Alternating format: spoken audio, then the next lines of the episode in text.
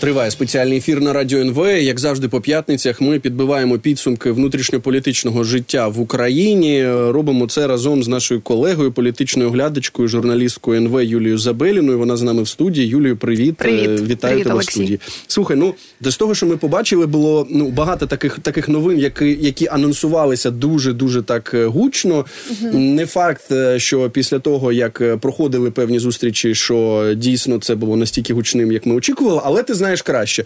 Звичайно, пам'ятаємо, що була перша, здається, за два роки зустріч е, президента Зеленського з його uh-huh. власною фракцією зі слугами народу. От е, у нас тут Олександр Мартиненко це коментував з Інтерфакс України. Він казав, що скоріш за все вже Зеленський навіть і не пам'ятає, як частина з них виглядає. Прізвище, прізвище ось, депутатів. Ось так. що ми знаємо про це? Е, що хотів, як ти гадаєш, президент донести до своїх депутатів?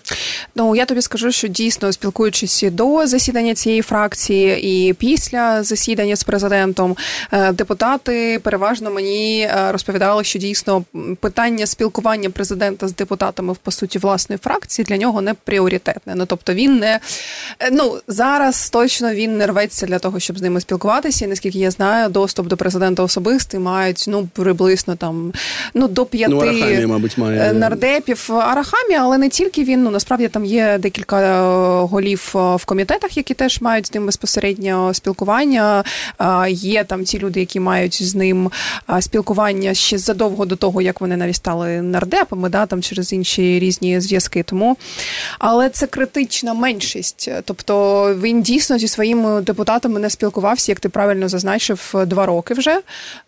Тобто, це по суті така перша була зустріч за час повномасштабного вторгнення. Її ініціював якраз таки Давід Арахамія.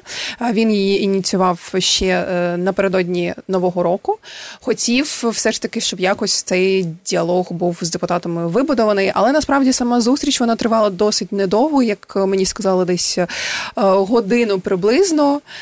Депутатів було десь під е, людей 200, тобто. Охочих охочих поспілкуватися було насправді е, да. Ну тобто не всі, це правда. Да. Їх було ну Достатньо, але так, щоб всі мали доступ до того, щоб поставити питання президенту, то ні. І е, це була така загальна зустріч, як ми її, мені її охарактеризували загалом по взагалях. Знаєш, от про все і ні про що. Слухай, ну це, це цікаво, що ти говориш, от саме е, так. Ну так тобі твої джерела повідомляли так про цю зустріч, тому що е, ну в принципі говорили про такі дві основні цілі. Одна це те, що ну давайте все таки в нас же ж монобільшість. Це означає, що ну давайте приведемо всіх до ладу, всі типу мають зрозуміти, що є от там ініціативи офісу, ініціативи звичайно президента, і вони мають бути проголосовані. І друга ціль це те, що ну багато депутатів через те, що війна триває, війна буде довга. Вони вже всі хочуть е, оце мати можливість виїхати з країни, якось розслабитися, займатися своїми справами, а не а не сидіти у Верховній Раді. Бо сам Арахамія ж розповідав, що є там ну 17. пару десят. Ну мені да. а 17, 17. 17 добре, добре. Депутатів, Я думаю, що більше 20 депутатів, які хочуть ну скласти мандати. Це не обговорювалося. Е, Ні, питання з складанням мандатів взагалі не підіймалося. Одним одним з перших питань, які були поставлені, це питання е, парламентської дипломатії. Тобто, це було те, що було озвучено і до, і на зустрічі щодо того, що все ж таки депутати мали доступ до того, щоб там виїжджати, адвокатувати, там з кимось спілкуватися. Бо зараз це достатньо ну це достатньо складно, і навіть ми можемо згадати випадок, е, коли з депутатом не слугою, але таким достатньо відомим е, військовим з Костенком е, з Романом була така неприємна історія, коли його по суті не не випустили на конференцію. Та ми до тут можемо говорити про іншого відомого Мюнхена. депутата Петра Олексійовича Порошенка. Тому е, ну і да, тобто таких кейсів насправді їх купа не тільки з депутатами-слугами, але все ж таки це було піднято от перед президентом безпосередньо. На що він, якщо сказати коротко, озвучив, що нічого змінюватися не буде, тому що купа депутатів використовує це, ну скажімо так, не за призначенням. А ті, хто використовують за призначенням, е, як було сказано, що вони в принципі і так мають можливість виїжджати там на якісь там а, сесії, асамблеї, там ще щось. От е, щодо питання мобілізації, як такої дискусії, мені сказали, що теж не було. А, В принципі, президент все, що він сказав, що він сподівається, що парламент прийме рішення, яке буде узгоджене вже з новим Головковим Сирським. Там здається щось дві тисячі правок, щось більше, таке більше до цього тисяч, законопроекту. Більше двох тисяч правок. Да, як е, депутати мені прогнозують, що це буде проголосовано не раніше початку березня, тобто питання ще воно трошки от е, розтяг, розтягнулося в часі, бо його ще має е, це все ще має переглянути тепер комітет профільний. Слухай, ну вибач, е, ще одна така тема, яку обговорювали ну широко. Ну як широко. Ми говоримо звичайно про нашу таку е, тусівочку, мабуть, е так оцей bubble е фейсбучно-телеграмний. Бульбашку, да. Так, так, так. Е, в якій ж, значить, говорили про те, що ну все будуть знімати прем'єр-міністра. Е, я не знаю, депутат Ярослав Железняк робив у себе в телеграмі голосування. Хто це має бути? Що от замість Дениса Шмигаля, хто хто на його місце прийде, і там було стільки різних варіантів. Не пам'ятаю раніше ще навіть е, пана Єрмака називали чинного. Е, очільника офісу президента. Потім було багато від там е, Оксани Маркарової, е, господи, посла угу. США в посла України в США. Що це звідки це взялося? Е, Ну я тобі скажу, щоб завершити вже тему з фракцією, що питання кадрових змін теж не обговорювалося, бо на той момент ще прем'єр був в Японії. і Сказали, що в принципі будь-які кадрові зміни будуть озвучені, коли вже президент, о, коли вже прем'єр, господи, повернеться з Японії. От щодо зміни е, зміни прем'єра, за моєю інформацією, знову ж таки від е, депутатів, е, це наразі питання не стоїть, тобто зміни Шмигаля найближчим часом його не буде. От це точно щодо Маркарової, так певні обговорення були, але теж ні. Наскільки я знаю, вона теж залишається працювати в Штатах. От, в принципі, є достатньо потужним нашим представником в Америці. От мені сказали, що просто певні люди, знаєш, які зацікавлені в тому, щоб зайняти пост прем'єра, вони десь е, самі там розганяють е, такі речі, що от вони там можливо стануть наступним прем'єром. Мені сказали, що якихось таких е, е, гострих дуже претензій до Шмигаля немає. Що він е, ну і момент ще той, що він ще не набрав такої кількості негативу, щоб його знімати і на нього цей негатив весь навішувати. Тобто я би сказала, що навіть не всі, напевно, у нас в суспільстві знають прізвище досі, знають прізвище нашого прем'єра. Хоча він зараз став, якщо не помиляюся, найдовшим прем'єром взагалі в історії. От але от такого ще критичної кількості негативу щодо нього немає. Ну плюс він не грає в політику, і це ну влаштовує всіх в, в оточенні президента. Здається. Він достатньо він він достатньо тихий. Знаєш, він не перебирає на себе е, таку е, пальму первенства. Тобто він е, знає, як треба себе поводити в чинній системі нашій українській але але ж ти ж пам'ятаєш, звідки взагалі взялася от е, ця думка про те, що ну е, попереду будуть е, такі великі зміни в уряді. А це ще до того, як було змінено військове командування, як був був відправлений генерал Залужний у відставку. Ну саме італійським італійському медіа, так угу. президент Зеленський сказав, що от планується велике таке велике таке перезавантаження. Ми побачили тільки те, що була звільнена Юлія Лапутіна, міністерка з справ ветеранів, і це все президент передумав. Чи у нас е, якось по іншому це буде е, відбуватися? Питання не в тому, що президент передумав. Декілька кадрових призначень у нас е, дійсно найближчим часом буде. Е, президент тут питання, знаєш, в тому, що ну є проблема в кадрах. Тобто в офісі президента вона не є. Е, я б сказала, що проблема кадрів вона не стоїть гостро в Україні, бо люди насправді, які готові працювати навіть в тому ж мінветі замість Лапутіної, вони є. Питання в тому, чи вони підходять офісу президента чи особисто президента президенту.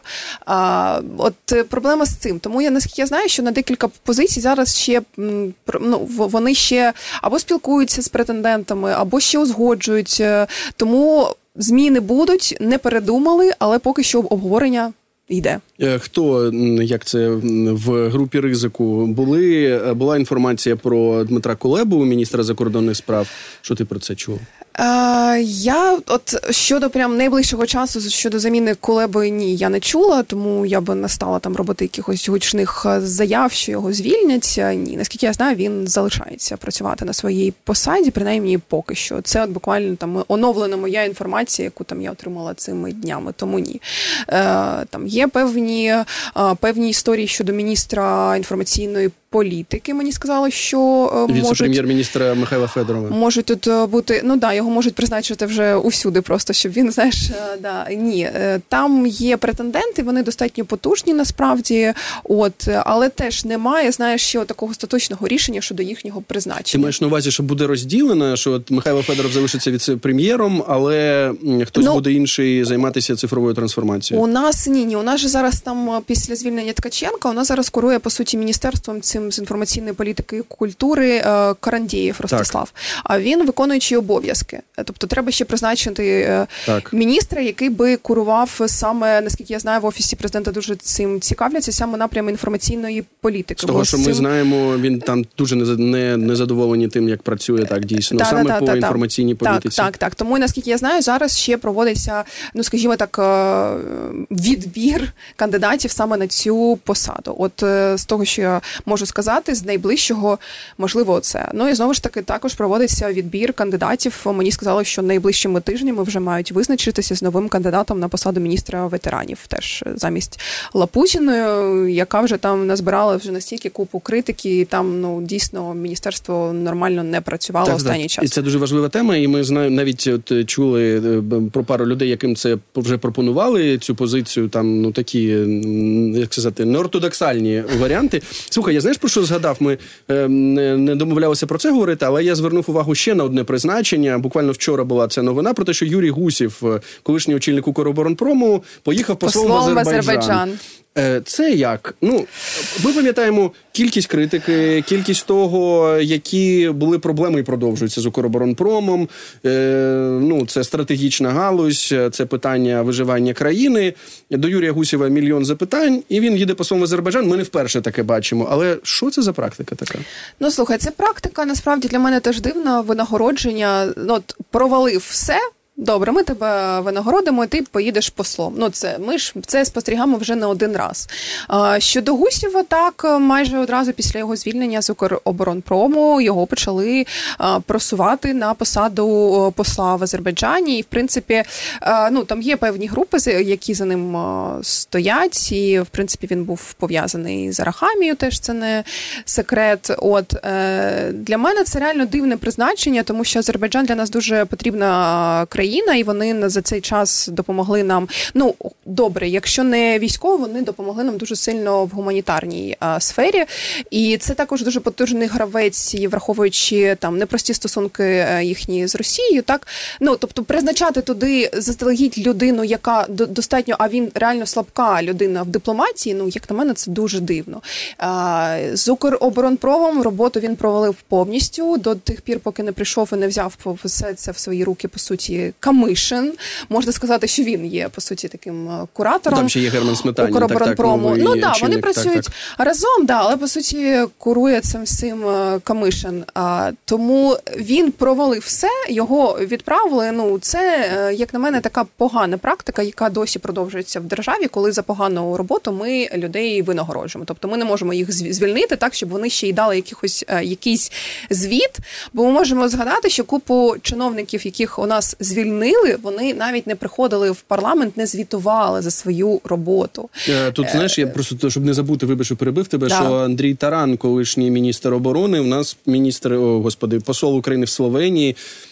При тому, що ну звичайно дуже дуже багато запитань щодо того, що відбувалося в міністерстві, так е, ну за його каденції. Ну продовжується практика непотизму, продовжується практика кумівства. Не знаю, продовжується практика таких от е, дружніх якихось зв'язків, коли а, людей призначають не за якихось не за якісь професійні якості, коли їх призначають за е, те, що вони там або близькі, або лояльні. Але ми не можемо дозволити собі такої розкоші з нашими стратегічними партнерами або з нашими міжнародними партнерами, які нам дуже там зараз будуть потрібні. Так, так, ну ти, ти абсолютно права, що Азербайджан дуже важлива країна. Це і великий союзник Туреччини, е, це і країна, яка з одного боку підтримує зв'язки, звичайно, з Росією. Все в них нібито да, добре. Да. З іншого боку, все таки може собі дозволити, наприклад, взяти і е, відвоювати свою територію, яка була окупована Вірменією. Так, ну коротше кажучи, така суверенна держава, яка нам дуже потрібна. Ну наскільки я знаю, в Гусєва навіть навіть немає там якихось нормальних зв'язків всередині Азербайджану. Тобто, коли призначається посол в країну, е, він, по-перше, він має знати культуру, він має знати мову, він має знати контакти ЗМІ, він має знати контакти. Ну коротше, він має бути в темі. Чи є це все в Гусєва? Ну це питання не риторичне. Я впевнена, що ні, немає. Ну будемо сподіватися, що там є команда, яка допоможе, але все одно ми розуміємо, що якщо нова зовсім людина, яка не нічого про це не знає, приходить, і потрібно дуже багато часу, щоб це все дізнатися е, і зрозуміти. Ну, до речі, щодо Азербайджану, я можу сказати, бо я перебувала в країні в цій приблизно нещодавно, і я чула дуже великі нарікання щодо а, тих, хто працював там, от якраз таки весь цей час. Тому не знаю, не впевнена щодо команди. От добре, ну нічого да, доброго, але... ні, нічого доброго. Насправді ну, нічого це дуже дуже доброго, погана да, але... неправильна практика. Так. Слухай, е, одночасно з цим е, ми побачили великий анонс. Такого мені здається давно не було. Ну не точно не було за часів великого вторгнення, так широкомасштабної війни, коли е, виходить прес-секретар президента і каже: Дивіться, 25 лютого, так ну от якби через день після роковин вторгнення. Ми будемо робити конференцію. Там будуть топ-спікери, там буде військове командування. Там буде президент Зеленський uh з такою певною підсумковою прес-конференцією. Це як? Як ти розумієш цю подію? Чого ти від неї очікуєш? Uh...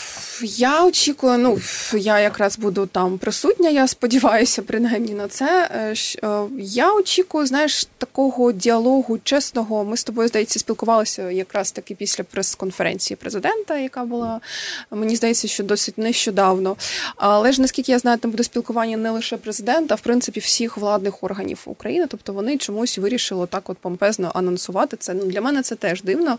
Мені здається, що це вперше, коли в, в прямому ефірі речник помічник президента отак от озвучує, що в той день добре, що хоч не сказали, де воно буде. Зважаючи на всі ризики, так ну так. все ж таки мені здається, що треба враховувати безпекові ризики, але дякую, в принципі, за те, що. А, Такий діалог буде.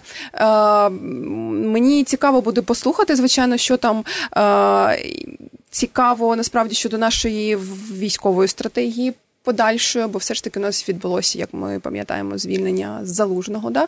І мені здається, що на загал досі не прокомуніковано, а, які ж були основні чинники цього звільнення, яка у нас буде військова стратегія тепер далі, тобто на що ми можемо сподіватися, е, який загалом у нас буде основний меседж е, з партнерами міжнародними в цьому році, навіть в наступному вже, тому що мені здається, що треба готуватися заздалегідь у цьому році в вкупі, там де в світі будуть вибори відбуватися. Тобто цікаво, що у нас буде на дипломатичному трек, е, треку.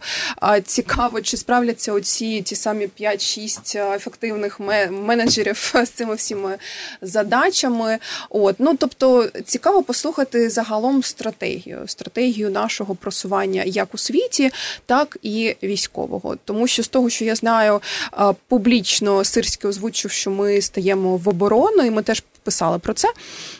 Але я знаю, що у президента такі настрої, що все ж таки там певні а, наступальні операції вони все рівно були проведені, тому що нам треба через це комунікувати з партнерами. Що от ми наступаємо, тому нам треба більше зброї, більше допомоги. От е, цікаво було б, ну якщо б не публічно, то принаймні там не знаю в якихось е, розмовах таких оф рекордс про це почути. Та слухай, він же ж от зараз дав інтерв'ю Fox News, так ну угу. такому республіканському американському да, телеканалу, да, і сказав, що ні, ми не, не збираємося сидіти на місці.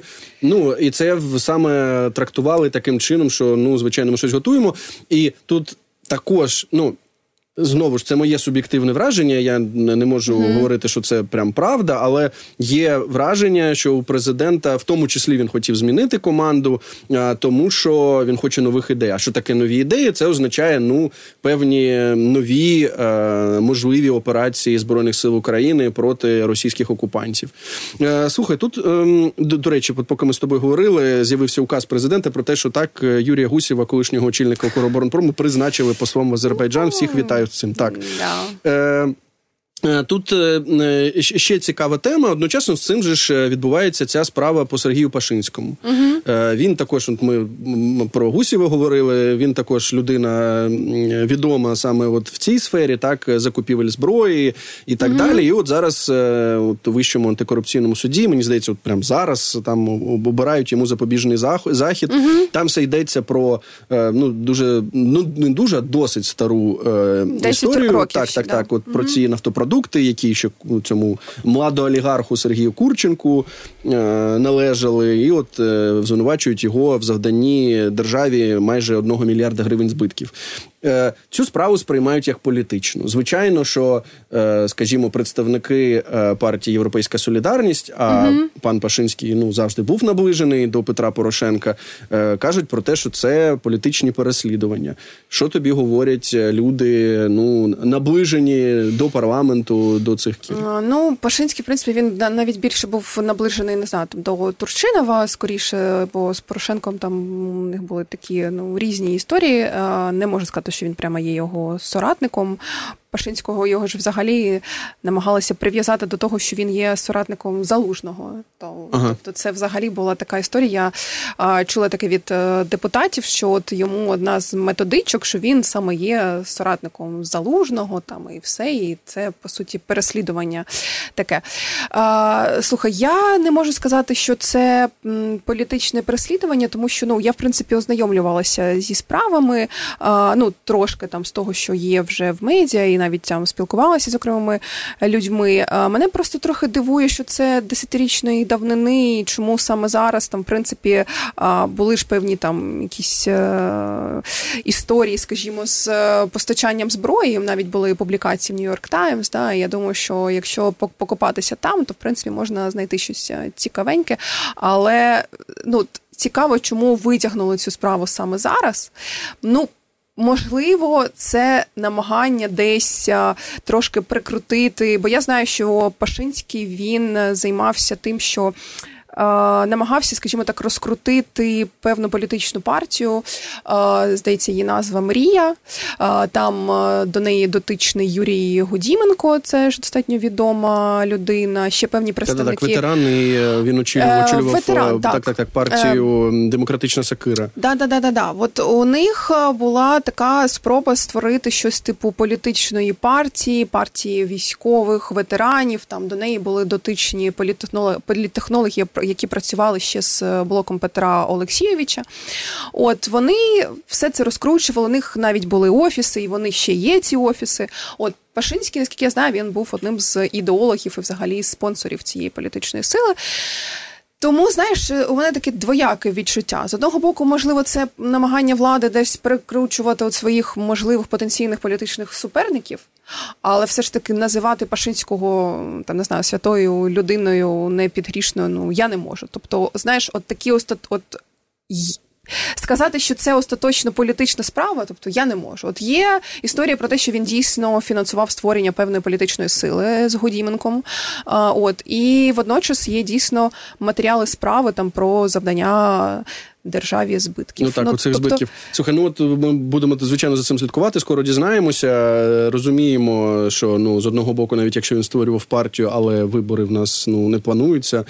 Це таке питання. Ну, Це питання було вдовго, скоріше. Знаєш, ну так, Треба... так, так. Ні, ні, ні розуміємо. Треба розуміємо. вже готують сані влітку. Так, да, так, так. Да, за... Юль, дякую тобі дуже, що завітала до нашої студії. Юлія Забеліна, політична оглядачка НВ. Говорили ми про внутрішньополітичні підсумки цього цього тижня про те, що відбувалося в Україні. Е, зустрінемося з Юлією наступної п'ятниці.